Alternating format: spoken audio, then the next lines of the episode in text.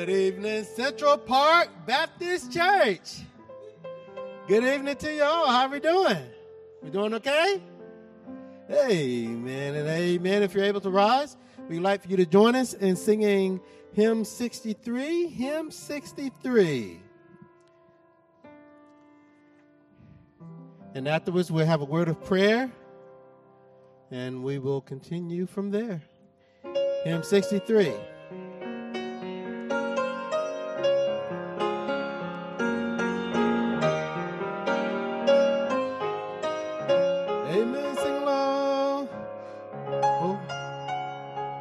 63? Oh, okay. Amen. That 62 is a good one, too. We'll do 62 next. Amen. We'll do 62 next. We'll start off at 63.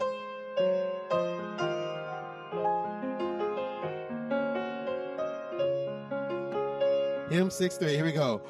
Oh, how he loves you and me. Oh, how he loves you and me. He gave his life. What more could he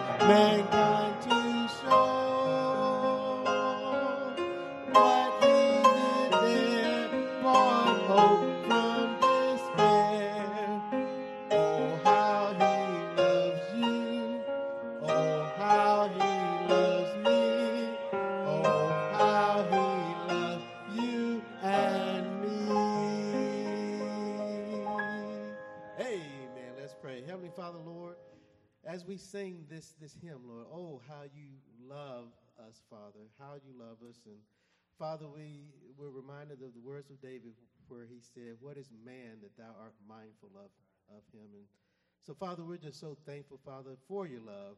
We're so thankful, Lord, for your goodness and your mercy. We thank, we're thankful, Lord, that we can come together as a body of believers, Lord, and exhort one another and be encouraged during the middle of this week.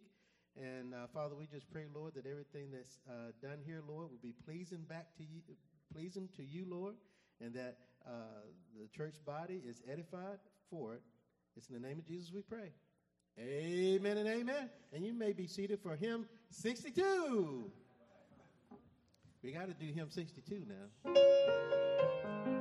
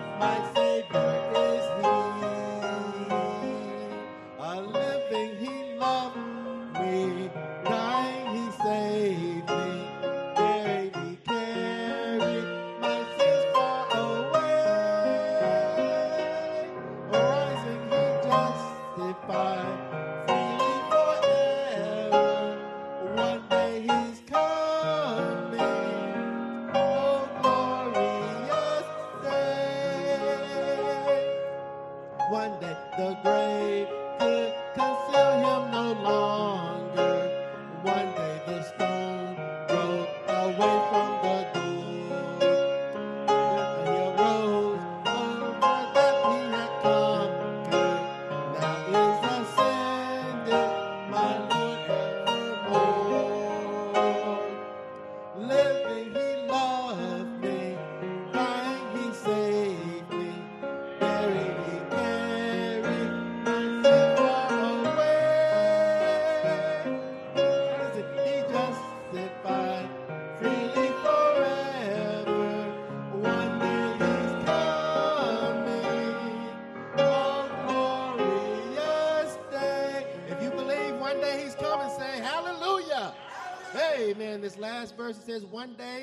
Trumpet will sound for his coming. One day the skies with his glory will shine. Wonderful day, my beloved ones bringing. Glorious Savior, this Jesus is mine. Amen. Let's do this last verse. Here we go. Oh, one day the trumpet will sound for his coming.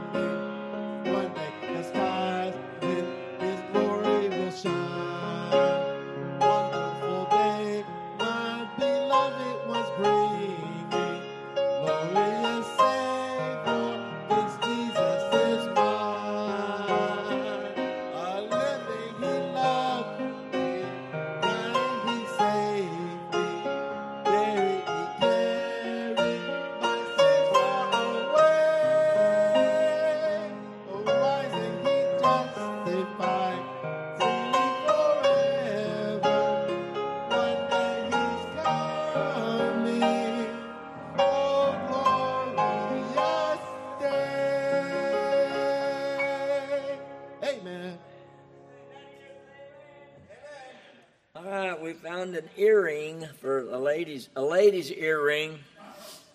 That's the only kind, isn't it? Isn't that the only kind? Yeah, I know, right? And um, it's right here. It looks like a little, anyway, a dangly thing. I personally don't wear them. The men I know don't wear them. Amen. anyway, I just thought I'd throw that in there. Work day, hey, your bulletins. All right, but if you if you lost one, it's right up here. I'll put it uh, on the communion table if you need it. If you lost one, all right. Work day. Uh, while you're getting your bulletins out uh, from Sunday, please uh, let me remind you that's on the September 17th, uh, following um, soul winning. We're going to, I mean, they'll be, they're going to do some cleaning around here. They'll be doing some stuff outside, uh, working on uh, the cleaning up of the rest of this out here. Brother Robbie's been working on that pretty tough, hard lately.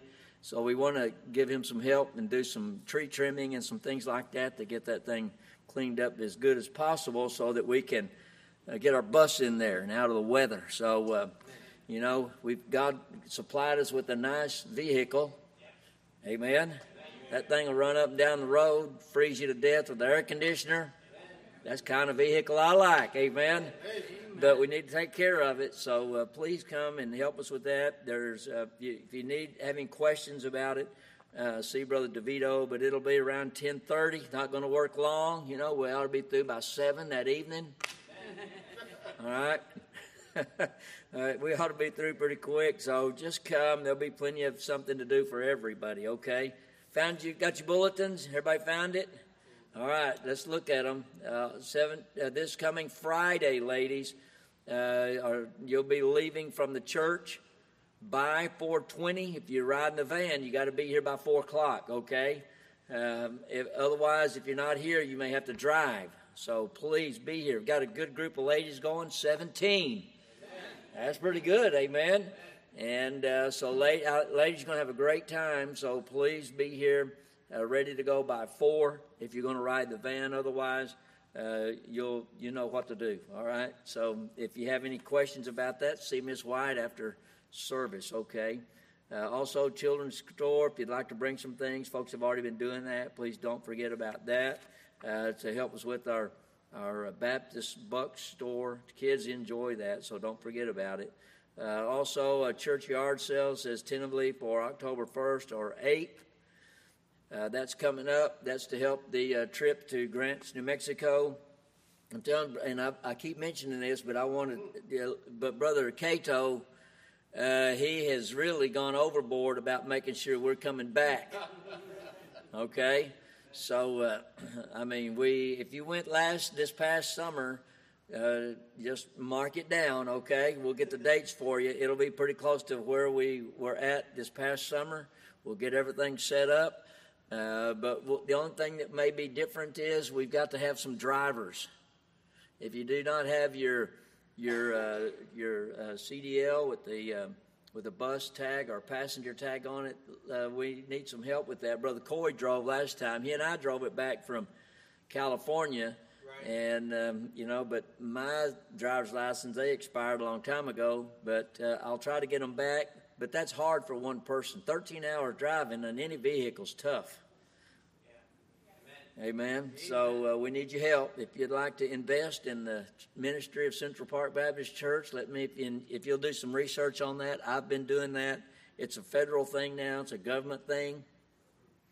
It works a lot better now. All right. So, uh, but anyway, we'll uh, we're looking into that. So that'll be before we travel next year. All right. So mark that down. Also, October 12th to the 16th is our mission conference. We'll Brother uh, DeVito's working on the uh, little booklets that has the uh, itinerary in it, also the schedule of speakers, and uh, so you can pick some of those up Sunday. we will try to have some out ready for you this coming Sunday. So uh, just mark those dates down. Each evening we'll have something for you to eat if you're coming from work. Uh, we'll start dinner at 5:30 Wednesday, Thursday, and Friday. And uh, so just come and eat. We want you to. I would rather you come in your work clothes, eat, and then be a part of our mission conference than miss. Uh, so, um, uh, I mean, it's important for our church. I believe God's blessed us as a result of that. We're going to have a good time. The Millers are going to be here singing. I, now, and y'all pray about this. I was talking to Brother Choi today, and he's uh, uh, he was already talking to our Korean folks maybe about coming and singing a special in Korean. Amen. I thought that would be awesome. Amen. And uh, we'll invite you to sing along. Amen. It, will be a song you know. That's what I'm saying. Okay, not not in Korean. We wouldn't want you to do that. You know. Uh, but uh, but mark those dates down. It's going to be a blessing, and and uh, I, I, know it'll also be a blessing for the church that you uh, uh, that you attend, all right? Um, now, if you'll get your prayer sheets out real quick. If you if there's any changes or, or that need to be made, please let me know so that we can do that. Otherwise, please fill out the prayer card so that we can put these prayer requests on here. That way, we don't have to, you know, go over all those during the service, so that we can get right to the matter of prayer. And uh, but please remember to pray for these on our health list. Uh, continue to pray for Miss Jackson uh, that the Lord help her. But also, I want you to pray for Miss uh, Rosalind and uh, Miss uh, Adrian, and and as they take care of their mother. All, I'm sorry. I'm sorry because listen, it's difficult. Uh, I've seen my my mother do go through that, and my dad when they took care of my grandmother. So uh, pray for them that, that God will help them and and uh, give them strength, and also that the Lord help Miss Jackson as well. Okay. Uh, remember all these others on here. It's good to see Miss uh, Erica here. She had her surgery the other day, and Amen. she's here. And uh, you know that's awesome. That's called being um, instant in season and out of season. Yes. That's what that is. And uh, so I'm thankful that she's here. But remember to pray for these others, uh, that they all uh, do well and, and continue getting stronger. A special prayer for Brother Gary Lund as well as he's dealing with some kidney and, and also issues with his eyes. So uh, lift him up in prayer as well, okay? Um, let's go to the Lord in prayer and then we'll uh, ask the Lord's blessing on the offering. But let's pray for our day Sunday. God's good. Amen? Amen. All the time. Regardless of what goes on in our life, you know what? That still does not change the nature of Almighty God, and I'm, I'm thankful for that. So uh, let's pray and uh, ask God's blessing on our offering. Pray for these uh, uh as we uh, on our list that are here tonight, and please take these home and make them a matter of prayer. Oh, which reminds me, if you'd like one of these prayer booklets that we've got, uh, if you, they're going, they're updating those. If you're interested in those, listen. If we'll get those, uh, then everybody will be prayed for every day of the year, missionaries included. If we get involved in that, well, now we've done that for about the last uh, 12, 18 months. So, and they're just renewing those things. So, if you've got one of those and you want to be a part of that, let me encourage you. I think we need a. Uh, don't we need like tw- enough to fill the the uh, alphabet? Yes. Aren't there 30 letters in the alphabet? I'm just kidding. But if we had 30, then somebody get be get prayed for a little extra, amen. Uh, so uh, put your name on that list out there if you're interested, and they're they're working on those even now as we speak. But uh, listen, I, that'd be an awesome thing to know that somebody's prayed for you every day of the year. Yep. And uh, I mean, people that in this building that love you and care about you and praying for you. So let me encourage you to be involved in that. Okay, let's go to the Lord in prayer. Dear Father, we thank you, Lord, for your goodness and your and your mercy to us. Uh, thank you for our church. Lord, the way you've blessed, and God, the, the sweet spirit that we have here. And uh, God, we can't do that without you. That's not something that's brought on by this flesh, but it's brought on by the Spirit of Almighty God and, and a people who's willing to allow the Holy Spirit of God to work in their hearts and lives. And, and uh, God, I'm thankful for that. And Lord, may we always be uh, receptive, Lord, to your Spirit, God, as you speak to us, Lord. And uh, every day, Lord, not just while we're here, but every day of the week. And then, Lord, when we do come together here in this place, I pray, God, that you would please uh, move in our hearts and in our thoughts, God, that, uh, Lord, that you'll strengthen us, Lord, on Wednesdays to make it through the rest of the week, uh, to where we can come back again together and worship you, Lord, on Sunday. So, God, please help us and strengthen us, Lord, in, in, in our people. And, God, strengthen our folks that are sick, Lord. There's many. And, Lord, we've mentioned some. Lord, Miss Jackson is right there at the top of our list, and we pray for her, Lord, and pray for her strength, God, her health. But Lord, I pray, God, for the family as well Miss Adrian, and Brother George, Miss Rosalind, and Brother Shelton, and, and the rest of the family that helps uh, take care of Miss Jackson, Lord. Uh, God, that's difficult at best. And Lord, so I, I pray that you'd strengthen them. And uh, Lord, just help them, Lord, as they do that. God, I pray also, Brother Gary and uh, his health, Lord, with his uh, kidneys and with his eyes. I lift him up in prayer. Lord, I also continue to pray for Miss Erica, Lord, as she's, uh, uh Lord, uh, getting, uh, getting over her surgery. God, she's still got a little ways to go, and I, I pray for her. I'm thankful that she's here tonight, Lord. Please strengthen her, God, Lord, in a special way. Lord, I pray for my dad, Lord, as he's also recovering, God, from being in the hospital. God, he's got not just his health to worry about and mom, but Lord, uh, the church there at Springtown. And God, there's uh, I pray that you be with him and, and help him, Lord. I, there's a lot of things going on there in, in their life and in their church. And uh, God, that they need your help and they need your wisdom, Lord. And God, they need your protection, God, over over them. And so, Lord, I pray for Dad that God that you'd strengthen his body. Uh, Lord, that you'd strengthen him, uh, Lord, also mentally, God, as a pastor, and uh, God, that you'd give him the strength that he needs to lead uh, Springtown Baptist Temple. Lord, I pray, God, that you'd also be with uh, the rest of our folks here on our sick list. Lord, I, I lift them up in prayer, God, and uh, I call a few more by name. I think of Brother Dennis, Miss Susie, Lord, for Brother Dale Maker and cancer, God. I think of Miss Jerry and her health as well. And uh, God, I, I, I, pray for all of these that are on here, Lord, and God, uh, Miss Brenda, Miss uh, Myra, Lord, I, I, I, lift all up all of our folks and ask you, God, for your hand to be upon them. I pray, God, for our mission conference up and coming. Uh, God, it's never too early to start praying, and and so, Lord, I pray, dear Father God, that you'd please help us, Lord, as a church to stay the course, uh, God, in missions, Lord, stay the course in in uh, preaching and teaching the gospel of the Lord Jesus Christ. Help us, Father, to stay the course in soul winning and reaching out into this community, Lord, and into this area for the cause of Christ. Help us, Lord, to stay the course according to the word of Almighty God, that without compromise, Lord, without apology, Lord, but God, to just preach and teach the word of God in such a way, uh, Lord, that folks will want to come and be a part of Central Park Baptist Church.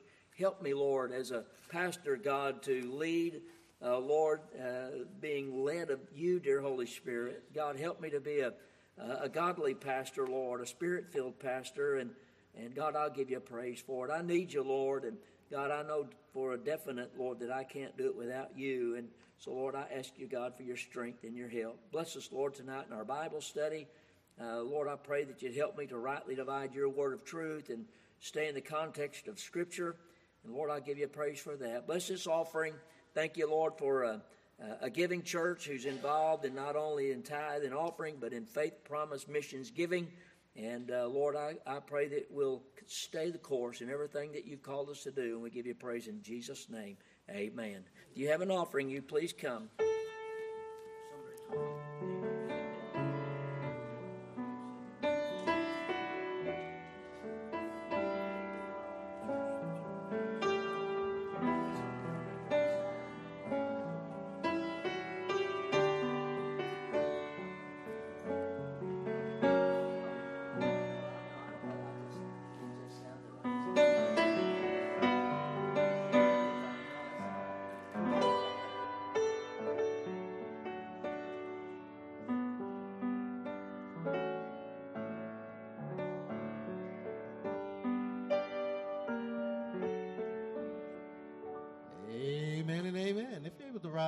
More time.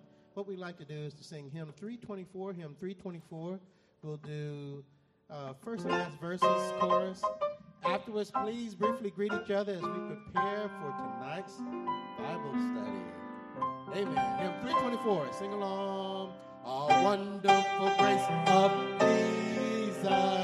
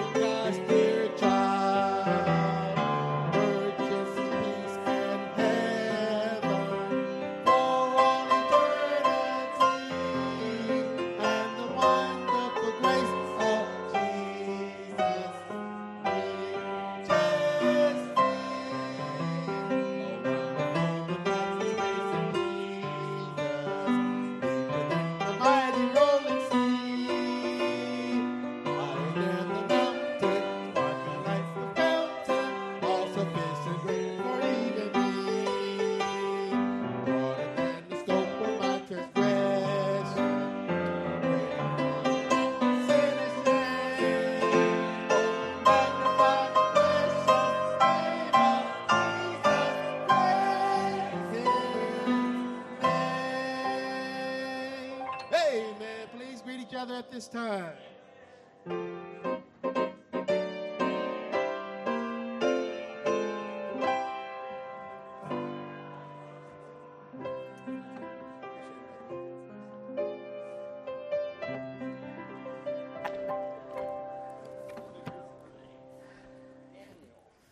Daniel chapter 5. And all God's people can say, Praise His name. Amen. That's loud. You better turn me down a little bit. Yeah. Yeah, that's kind of, that's hot. But if you find your place, go ahead and stand. And we're going to read through verse 6, all right?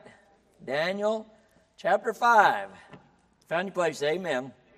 Belshazzar, the king, made a great feast to a thousand of his lords and drank wine before the thousands, or before the thousand.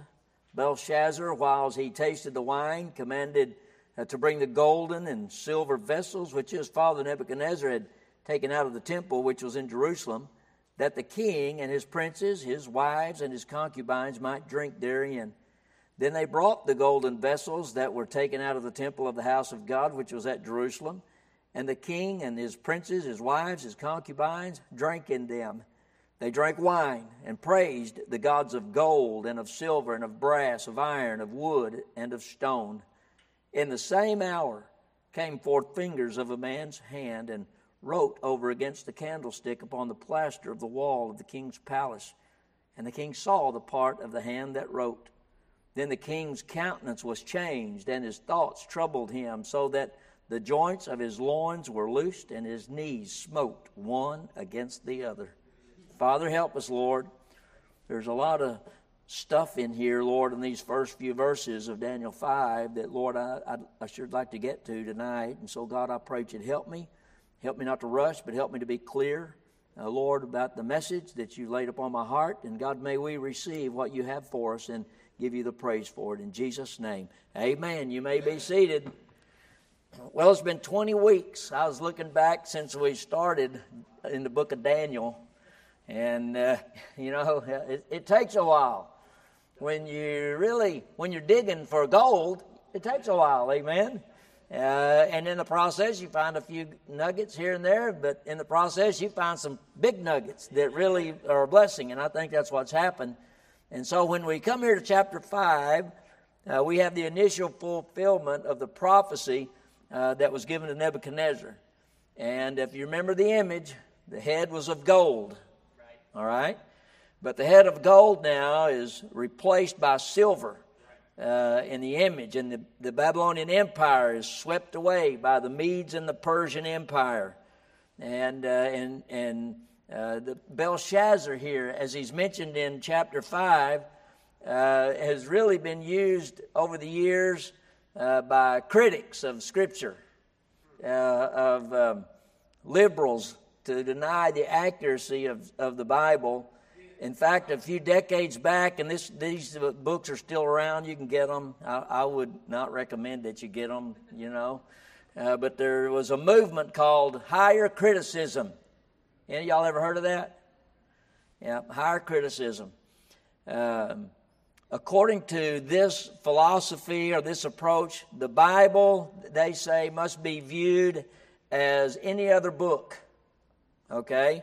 Uh, according to this approach, there's no room for the supernatural or for miracles. So, if a statement is made in the Bible and it's unsupported by secular history, or if a name, for example, is given that's unknown to scholars, then it is assumed that the Bible is in error.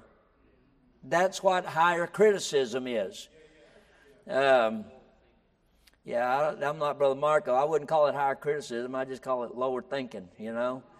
Um, they think that it's an error. For a lot of years, there's there was no historic evidence, and this is, you can read it, it there's no historic evidence for a lot of years uh, of the existence of a king of Babylon named Belshazzar. So the liberals, this higher criticism group, they uh, claimed and they jumped right on this that the Bible was in error. And, and you know, listen, when somebody wants to disclaim Scripture, that's the first thing they do. They don't, and I don't want to get ahead of myself. So they said that the Bible is not historically credible. All right? But then guess what happened? Archaeology comes along, just like this, and proved the critics wrong. But I'm telling you, listen, if that's to me that's backwards. The Bible will always prove critics wrong. Uh, we, if we'll just take God at His word, His word will always be true. Amen. Um, uh, and there was, when the archaeologists dug this up, they found that there was a man named Belshazzar. Imagine that. Uh, he did rule as a king of Babylon, just like the Bible said. Uh, and so you say, well, I'll, so I'll give you a little history of Belshazzar. His father's name was Nabonidus. Okay? He was the son of a high priest of the temple of the moon god of Haran. Okay? Nabonidus, he had a, I guess, a strong uh, alluring or attachment to the occult and, and this uh, uh, moon god uh, uh, of Haran. And And, and he was not interested in being a ruler over a kingdom. He wanted to spend all his time delving into this moon god. So, what he did is he had a son. Guess what his son's name was? Belshazzar. So, as it was in those days, he thought, well, I don't want to be the king over a kingdom, so I'll just, you know, manipulate some things around to where my son can be. So, long story short, he basically married into the family and became a co regent. Are y'all still here? Say amen. Uh, he became a co ruler. That's why King Belshazzar said, Watch, and you go and read it. He said, Anybody who can read this writing on the wall will be made number three ruler of the kingdom of Babylon. You know why number three? Because Belshazzar was number two. Guess who was number one still? All right? You still follow me? Say amen. And so this when this stumped all the critics because why would a king say if you can read the writing on, on the wall, you'll be number three. Why would he say that? Well, the reason he said that is because the Holy Spirit of God knew what was going on. And he knew that Nabonidus and his son Belshazzar were joint rulers of Babylon. Now, and listen, and I, I thought of this when you find something that you don't really understand in the Bible, uh, you, you still with me? And you find something that doesn't go along with secular history, if you'll just be patient, God will work it out. God does that. I mean, the Bible says, let God be true and let every man be a, a liar between chapter 4 and chapter 5 of Daniel, about 23 years has taken place. And so now Daniel, he's an old man. And, and, and, and think about it. Remember how he got to Babylon. He was taken captive out of his homeland, okay? And he has served faithfully in Babylon for almost 70 years. All right? So Daniel is probably now in his late 80s. And at this point, Belshazzar is now ruling over the city of Babylon. Now, think about it. His father has been captured. All right? He's been taken by the Medes and Persians, and, and most of the Babylon Empire has fallen. And all that remained now to be conquered was the city of Babylon. And when all this has taken place, the Medes and the Persians are perched, they have besieged the city. You know what I mean by besieged? They have encompassed the city and they're on the outside. Well, listen, they're just waiting. But Babylon, uh, they had spent a lot of money on defense. Okay, so the first thing that they, listen, they wanted to make sure that this city was impregnable. And, and this is exactly what Belshazzar's thinking right now. He's thinking, man, that there is nothing that can overtake us. There's nothing that can get us. They had spent all this money on building this wall. Now, watch, this was a double wall that had been built around the entire city. And history teaches us that the wall was over 300 feet high and somewhere around 87 feet wide. Listen, that is a big wall.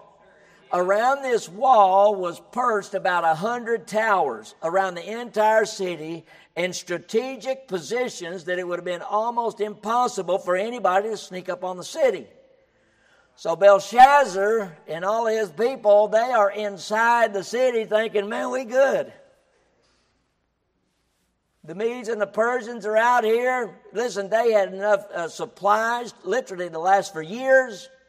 They, they had built the city in such a way that the Euphrates River had, was running through the middle of the city. They had plenty of water. Listen, no wonder they thought that they, they were good to go. No wonder they thought that there was no one that could overtake them.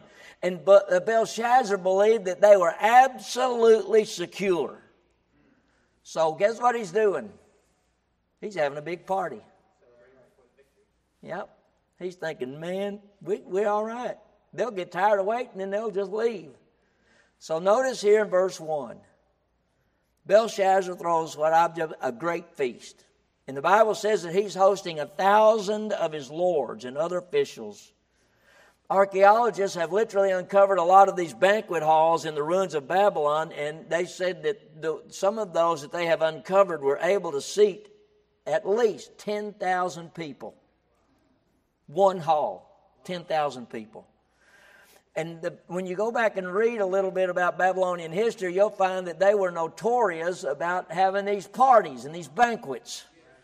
I mean, they were just uh, they were these just drunken banquets. Uh, they, they, I mean, anytime a government thing went together, there was alcohol everywhere, which reminded me of the Betty Ford Clinic. Think about it. Betty Ford was the wife of President Gerald Ford. She had a bad alcohol problem. And this is what she said. She complained that whenever government officials got together for meetings that there was always alcohol present. She said, No wonder our government is in such bad shape. I'm here to let you know, I'm telling you, our government's run by a bunch of drunks. Yeah. Look in 1 Kings chapter 20. You say, well, man, what's that? Well, I'm, gonna, I'm, I'm setting some precedent. I'm showing you what God has to say about this. If you look in 1 Kings chapter 20, verse 16, you'll notice where Ben Hadad, who was king of Syria, he was defeated by the Israelites because when the Israelites attacked, the Bible says he was drinking himself drunk in the pavilions. He and the kings, the 30 and two kings that helped him, they were in there having a big party and they were just getting drunk. Folks, listen, the Bible condemns the use of alcohol, period. Come on, we might as well say amen. It's in here. Proverbs chapter 20 and verse 1, it says, Wine is a mocker, strong drink is raging, and whosoever is deceived thereby is not wise. Alcohol is a deceiver. Oh, preacher, it just won't happen to me. It's just a social thing. It's a deceiver. Proverbs, look in chapter 23. Let me get over. Proverbs chapter 23. I didn't write this, I didn't write all this one down. Proverbs chapter 23, look in verse 29. It says, Who hath woe who hath sorrow, who hath contentions, who hath babbling. Are y'all getting a picture here? Yeah. Who hath wounds without cause? Who hath redness of eyes? Are you, you, you thinking about that? You ever seen somebody that's drunk and they wake up the next morning going, man, how did that happen? I mean, man, I heard all over. What happened? Who hath woe? Who hath babbling? You ever seen somebody drunk? Man, they're they're uh, they're babblers. Well, I, listen, God's word's been around a long time. Keep, let's keep going. They that tarry long at the wine. Well, I don't stay long, preacher. Wait a minute. Just stay with me. They that go to seek mixed wine. Look not thou upon the wine when it is red, when it giveth his color in the cup, when it moveth itself aright. At last, at the last, it biteth like a serpent and stingeth like an adder. Thine eyes shall behold strange women, and thine heart shall utter perverse things. Yea, thou shalt be as he that lieth down in the midst of the sea, or as he that lieth upon the top of a mast. You ever think about it? You ever see a mast in a ship in a storm? I'm telling you.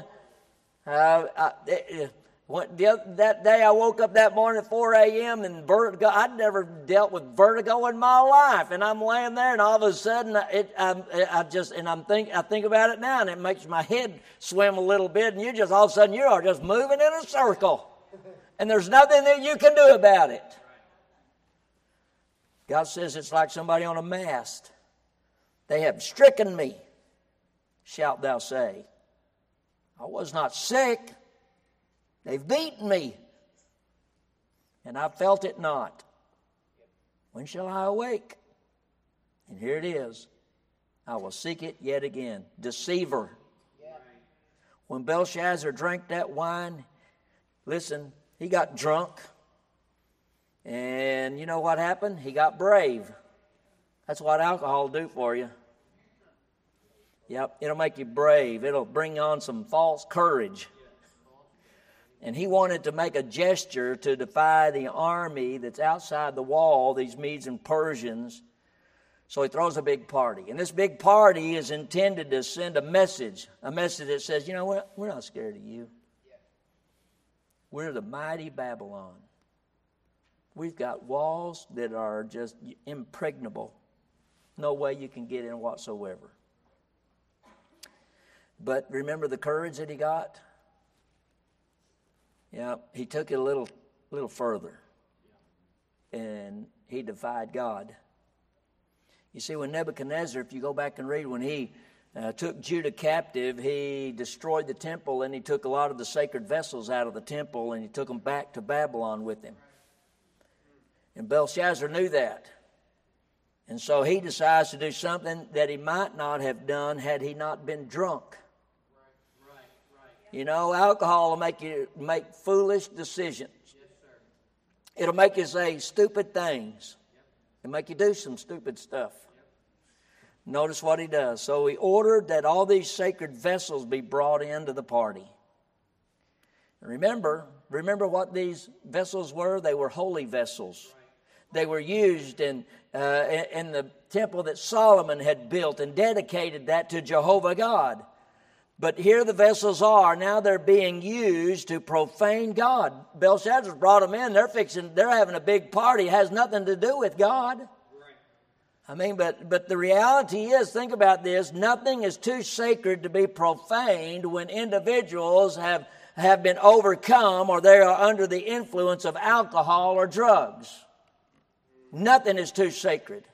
Have you ever, I mean, I've thought this before how churches are being burned and all these things are happening. I've asked, I've asked the question is there nothing not too sacred anymore? Nope.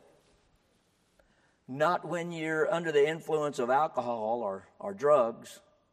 So here's, here's Belshazzar. Uh, he's, he's there having this big party. And you know, uh, and, and let me say it again the Lord God, the Lord Jesus Christ, never ever condoned the use of alcohol on any level. Amen. Y'all go ahead and say amen. It's okay. Um, but I want you to notice something that you that you do don't see. You don't see Daniel. And I thought, huh. And then I thought, Lord, I mean, I said, I, I, thought, why is Daniel not there? And I thought, you know what? There's just some things that a child of God has no business being around. That's pretty simple. I mean, so Daniel's not there. And the only time he comes is when the king summons him to interpret the writing on the wall. Then Daniel shows up. But I mean, Listen, I've been invited to stuff before, and you know what I say? No. And I don't try to, I don't try to, sometimes, I, have tried in the past, but it's got to that place where I don't try to be diplomatic so much anymore. You know, you try to say, you know, no, I just, I'm, I'm kind of busy. I don't think I can make it. You know, I'm, you know, I got this thing. You know, you know what I tell them? No. Um, I'm, I'm, a, I'm a pastor and I'm a child of God. I'm not coming. I mean, it, it, haven't we got to that place today, folks, where Christian people need to stand up? We don't have to be mean about it or nothing. We don't have to be in your face. We just have to say, "No, I, I, I'm a, I'm a born again child of God. I don't, I don't do that. I'm afraid I might hurt my heavenly Father's feelings if I even get around it." So I say no. So Daniel, Daniel's not there. Um, so he shows up and look in verse 2. It lets us know something about the, uh, the banquet. Let me get back over here. Chapter 5, verse 2 says, Belshazzar, whilst he tasted the wine, commanded them to bring in the vessels, and, and uh, they all drank out of them. Now, now think about this. These, I'd never thought about this before until I started really studying for the, the lesson the, these holy vessels, you remember, that Belshazzar brings them in and he uses them to drink wine, to drink alcohol out of them. Okay? These holy vessels. Holy vessels, sacred vessels. Have you ever thought about that, who you and I are as children of God? You know what we are? A holy vessel, a temple of the Almighty God. I mean, doesn't the Bible say what? No, you're not. That your body's a temple of the Holy Ghost of God, which is in you. I mean, um, I mean, there's some things as children of God, Christians, that listen. I want you to get this that uh, we should not subject this holy vessel to, or put anything in it, especially alcohol.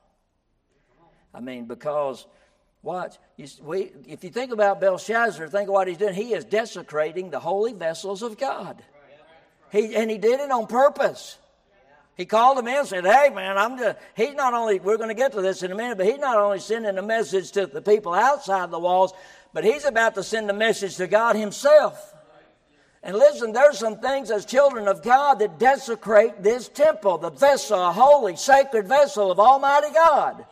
And I know, and, and listen, years ago, I'm telling you, preachers used to get on a, a soapbox about, uh, about uh, sex, drugs, and rock and roll, and when we would hammer that stuff, and we can all say amen, but we got off of that. And, and we've stopped mentioning it ever. And, and you know what happened? Listen, a lot of good, godly people went back into that. Uh, whether it was a little bit or a lot, we need to stay away from it because it desecrates a holy vessel. Amen. I mean, um, too many today are they're making a mockery of the sacred. The name of God's taken in vain. I, I, I hate that. That just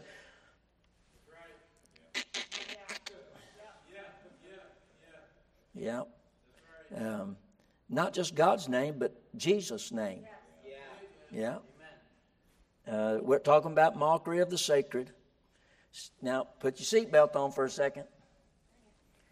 The Lord's Day is a thing of the past. First, it's called the Lord's Day. Then it became the weekend. Amen. Now it's just another day because that's the only preacher. That's the only day I have to sleep in. That's the only day I have off.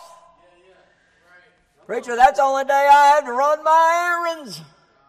And God has got pushed out of His day, and the world has got pushed in, and we have made a mockery of the sacred. And we can all say, oh me or amen. It's still sacred. Yep. Well, here's old Belshazzar. He's doing it up. They're drinking alcohol from these sacred vessels. They're praising the God of gold. Look in verse 4, it tells us. It said they drank wine and praised the gods of gold and of silver, of brass, of iron, of wood, of stone. I mean, I mean, they're they're alcohol doing, a job on them. And by the way, folks, alcohol does not help your theology any. Yeah, uh, and just while I'm thinking about it, it doesn't encourage holy living either. Right? Look, look in Isaiah. I like Scripture because it's got a lot of stuff in there. Uh, Isaiah chapter 28 and look in verse 7. Uh, and you can read the whole the whole thing beginning in verse 1, but I want I'll just read verse 7 for the sake of time. It says, "But they also have erred through wine and through strong drink are out of the way. The priests and the prophets have erred through strong drink." They are swallowed up of wine. They are out of the way through strong drink. They err in vision. They stumble in judgment. You know what? Does the same thing to anybody who partakes in, in of, alcohol, and no matter how what quantity. Um, and so here's Belshazzar. He's challenging God. But what's this? This time, God takes up the challenge. Listen, when people challenge God, at some point God's going to take up the challenge. And you know what? We lose every time. N- look, notice something about the, the fear. Now, think about this. Now, just maybe, and I'm just going, I'm just throwing this out there. Just maybe, when these the fingers of uh, God appeared and they started writing uh, something, just maybe, somebody thought that king's crazy. He's just drunk out of his mind. I mean, you follow me? Uh, maybe, maybe the writings had already been there and they just never noticed them. Maybe. But my question is, and I'm going back to Scripture, what about the fingers that wrote it? Um, and, and, I'm asking myself, I play devil's advocate with myself, I, and I thought, well, you know what I believe? I believe it happened just the way God said it happened. Okay? I believe the hand of God wrote on the wall. I mean, had now think I, I thought of this. Has has the hand of God written before? Oh yeah, absolutely. Yeah. Look in Exodus chapter 8 in verse 19. If you go back there, when the plagues came, the Egyptian magicians, if you go back there, it says, This is the finger of God. Oh, yeah, finger of God's been around a while. Before it ever got here, it happened in the New Testament in Luke chapter 11. talks about, I do the miracles by the finger of God. It says, I do cast out devils by the finger of God. Listen, the finger and the hand of God has been around a long time. And if you want to come into direct contact with it, you know what I tell people, then just keep living outside the will of God and you'll find out what the hand of God's like. It's almost like discipline from a parent. You know, I've, I've got spanking. When, I still remember when I was young about my, I, my mom, I could pretty much tolerate her. But when my dad got after me, I'm telling you, I, he would use his hand on occasion, not very often, but every once in a while. Maybe there wasn't anything else around. But he would give me a whooping with his hand, and I felt like he had beaten me with a, a, a tree stump. Listen, the hand of God's a whole lot worse and been around a while. Look in verse 5. When, when did all this take place? The Bible says, in the same hour while the party's in full swing, the people are profaning the sake. I can just, I mean, you can just visualize what's going on. They're all, uh, they're all, you know, three sheets in the wind. Man, they're having a good time. Their speech is slurred. They're probably slobbering on everything. They're toasting everybody and they're thinking everything is good. I mean, they are having a great time, but in the same hour, listen, God's timing is impeccable. Always. Whether by blessing or by judgment, God's timing is always right on. And God made certain that these party folks knew their unholy deed was prompted. Listen, that their unholy deed has prompted the judgment of Almighty God in the same hour. Look at the where. And I thought this was kind of interesting. Um, it was in a conspicuous place, it was in the line of vision for Belshazzar in his wickedness that he could see it. And if you notice, it says uh, in verse 5, it said, In the same hour came forth fingers of a man's hand and wrote over against the candlestick upon the plaster of the wall of the king's palace, and the king saw. In other words, while the hand was doing the writing, he, he saw what it was going on. Immediately, he saw it. The Bible tells us that it was the it was where the candlestick on the wall was. And you know what that lets me know? That, listen, watch this, that God wrote that in the place where it would receive maximum visibility. He wrote it right, he didn't, listen, he didn't write it in the dark where people couldn't see it. He didn't write it in a shadowy place where you had to look really hard and think, you know, is that, is that what I think it is? No, wait a minute. He wrote it, there was a candlestick uh, on the wall there, and God wrote it right by the light.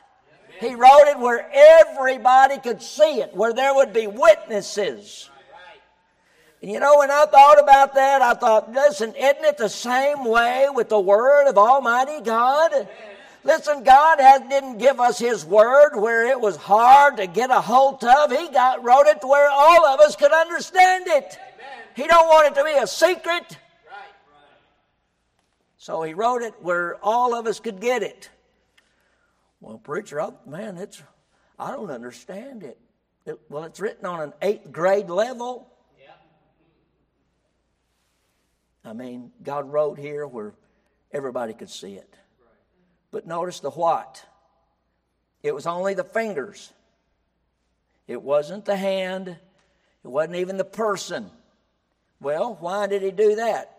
Well, because God wanted the focus to be on what was written. He wanted the emphasis to be on the message and not the messenger. Preachers ought to learn that. Man, we got preachers today that are standing up. I'll admit, I'm not the, I don't want to be a flashy guy. I want to dress right and respect the office that God has given me. But I'm telling you, there's some guys that are standing in the pulpits of this country today that they're just a little bit too shiny for me. Are y'all still here? Say amen. I mean, they're a little bit too polished.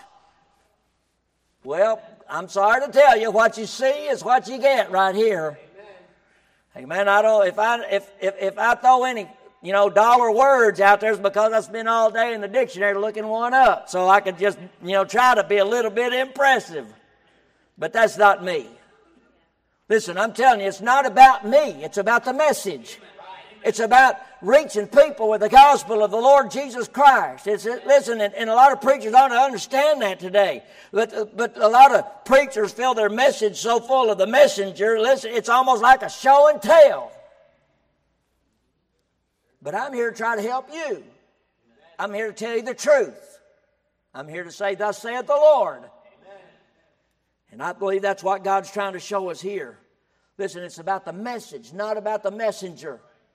So God, he wrote with just the fingers. And when it was written, Belshazzar knew judgment was directed at him for his wickedness. He had no excuse. Just as we mentioned before, listen, man has no excuse. One day when we stand before God, or when one day when the lost man stands before God, he will have no excuse. Look in Psalm chapter 19.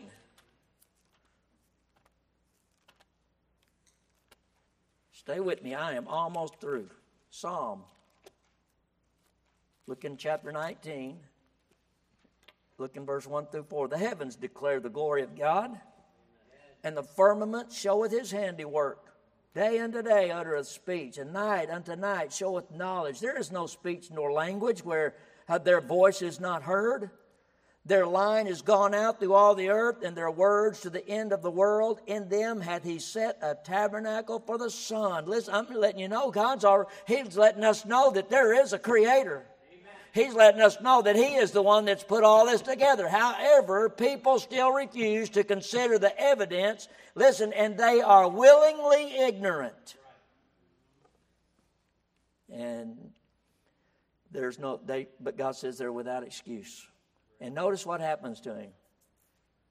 I'm, I'm moving through, so stay with me. He is so scared that the Bible says his countenance was changed and he started, the Bible says, crying aloud. That literally means to shriek.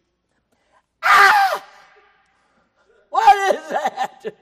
I mean, I'm telling you, this guy is, I, I mean, he's scared. Full grown man. Listen, have you ever done seen things that scare you? I was talking to uh, uh, Brother Marco this afternoon about a preacher friend of mine, his uh, a young lady that, that I led to the Lord in Pampa, and they rode the bus, and her and her little girl years later, well, now she's a sheriff's deputy in Pampa. And there was a, they had a call from somebody, the, the cemetery's out on the edge of town, no lights or nothing like that. So they had a call that there was a there was a bunch of people out in the cemetery, and a lot they were out there running around, hooping and hollering, and so they called them, and they said, "Yeah, we'll go." So her and this uh, uh, other deputy sheriff young man went out there, who also was another. Uh, uh, uh, grew up, or their daddy grew up in the church, so they went out there. And before they ever got there, the, they had the windows rolled down. It was nice and cool, and, and they could hear a commotion going on. They looked out the, the, the, the, windshield of the car and they, they, they could see stuff out there running around. They thought, man, my word, what in the world? So they took their the thing on their light on their car and they showed out there and, and nothing. And Nikki said, you know, that's strange. So she looked at the young man and said, well, let's go out there, you know, and we got to check this out. So they grab their flashlights and they're walking out and they can hear it.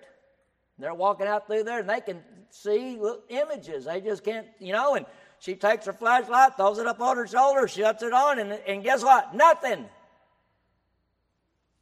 So she looks at this guy and says, Did you see that? Are you seeing what I'm seeing? Are you hearing what I'm hearing? He goes, Yeah. And so she said, Well, just a minute. Let me try that again. So she took, takes a few more steps and she throws her, they're, they're listening. Man, she can hear it. She can see him. She throws the flashlight back up. She flicks it on and nothing. And she looks and she goes, Did you see? And she looks to, to talk to him and she turns and he's already about 100 yards back toward the car. Listen, that's scary. Belshazzar sees the fingers of Almighty God. A whole lot more scary than, a, than what these folks saw out in the graveyard. And he cries out. Um, and you know, and I got to thinking about people that die without Christ. You understand that um, when people die and go to hell, um, there's not going to just be physical pain. You see, Belshazzar was in such mental anguish. There was no physical pain, it was all mental anguish, emotional pain, because he knew he went too far. He knew that he challenged God, and God was about to take the challenge. Listen, people will remember every opportunity they had to trust Jesus Christ as their personal Savior. They'll remember every person that knocked on their door, and they stood there and they and they said just like they told uh, me and who, I forgot who I was with, uh, Brother Wujin, Saturday. We're not interested. They'll remember uh, and they'll cry out. Um, that's what's happening to Belshazzar. But then I thought, why didn't he look at the? I mean, he had to have somebody come in and interpret that. So when he saw it, why did he not interpret it as something like, yeah, boys, I'm telling you, they ain't going to get us today. This is a victory. This is a sign of victory. If I ever seen one, this has got to be it. Man, we're, we're good. Why did he not interpret it in a positive way? And the reason is because we always interpret things according to our conscience. Now you say, how do you know that? Well, let's go back to Adam and Eve real quick. I, I got about five minutes. Hang, uh, stay with me. When you go back to Adam and Eve, you remember when they sinned? What's the first thing they did? They clothed themselves. And then when they heard the voice of God walking in the cool of the day, what they do? They hid themselves. You know why? Because they interpreted the visit of God according to their conscience. Yeah. Um, here's another one. When Herod, you remember, he had uh, John the Baptist killed. And when someone came in and was telling them about the Lord Jesus Christ and how uh, his ministry has really taken off, people were, I mean, things were really going and changing. You remember how, uh, what uh, Herod said? He goes, This is John the Baptist, come back from the dead. Why did he do that? He interpreted the unknown according to his conscience. Yeah. You see, Sometimes you ever notice anybody? I mean, I've seen people a telephone call or a knock on the door scare them to death. You know why? Conscience. Uh, there's an old saying that says, "Conscience makes cowards of us all." Yeah. And folks, until a man comes to the realization that sin distresses the mind, all the drugs in the world won't bring peace. They won't bring remedy to the heart of man. And in verse 6 it says, the joints of his loins were loosed. That refers to his hips and knees. And all this reaction is uh, stems from fear, which stemmed from the fingers writing on the wall. And by the way, I want to reemphasize this that, that his wickedness is what prompted his fear. Okay? Righteousness, think about this.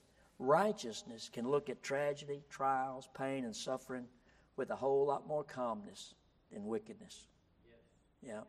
You see, sin destroys the peace that comes from God. Yeah. Um, I need the peace of God in my life. Yeah. Uh, I mean, but you can't have it and live in sin.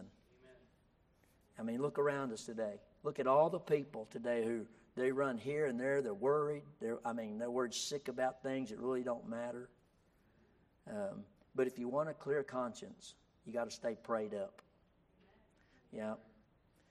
Then, if and if you stay prayed up, and your account is sitting at zero before God, when trials and and and suffering and pain comes, you know what? You'll respond in a way that's led of the Holy Spirit of God. And you're going to say, yeah, okay. God's got this. You know why? Because your conscience is right. But, but there's a day, or we live in a day where the Bible talks about how people's consciences have been seared with a hot iron. Scary place to come. I'm thankful today that the Holy Spirit of God still comes to me and says, hey, you know, what are you doing? And when the, when the Holy Spirit comes and thumps us a little bit, you know what we ought to do? Come and pray and say, God, help me with that. And then when something comes, then you'll respond in a way that brings honor and glory to, to the things of God. Man, old Belshazzar's in trouble, and he knows it. Yeah. It's like my dad used to say, Boy, go back to your room. I'll be back there in a minute. Yeah, I knew I was in trouble. Belshazzar knows. Can I ask you something? Where are you at tonight? Um, is, is, there something that's robbing you of your peace? Then come and lay it at the foot of the cross and leave it and let God take care of it. Whatever that might be. If, if, if you just want to come, maybe there's somebody that you want to pray for, I want you to come. Father, help us, Lord. Give this invitation for the next minute or so, Lord. And God gives give our folks an opportunity to come and and Lord, maybe there's something troubling them. Maybe there's something, God, in their life they just need direction on. God, please help them. And Lord, help us, God, to uh, keep short accounts with you. And that when you do speak to us, God, that we're ready to respond in a way that brings glory and honor to your name. And we'll give you praise in Jesus' name. Amen. While heads are bowed and eyes are closed, just for a few minutes, let me encourage you. You come, the Lord speaking to your heart.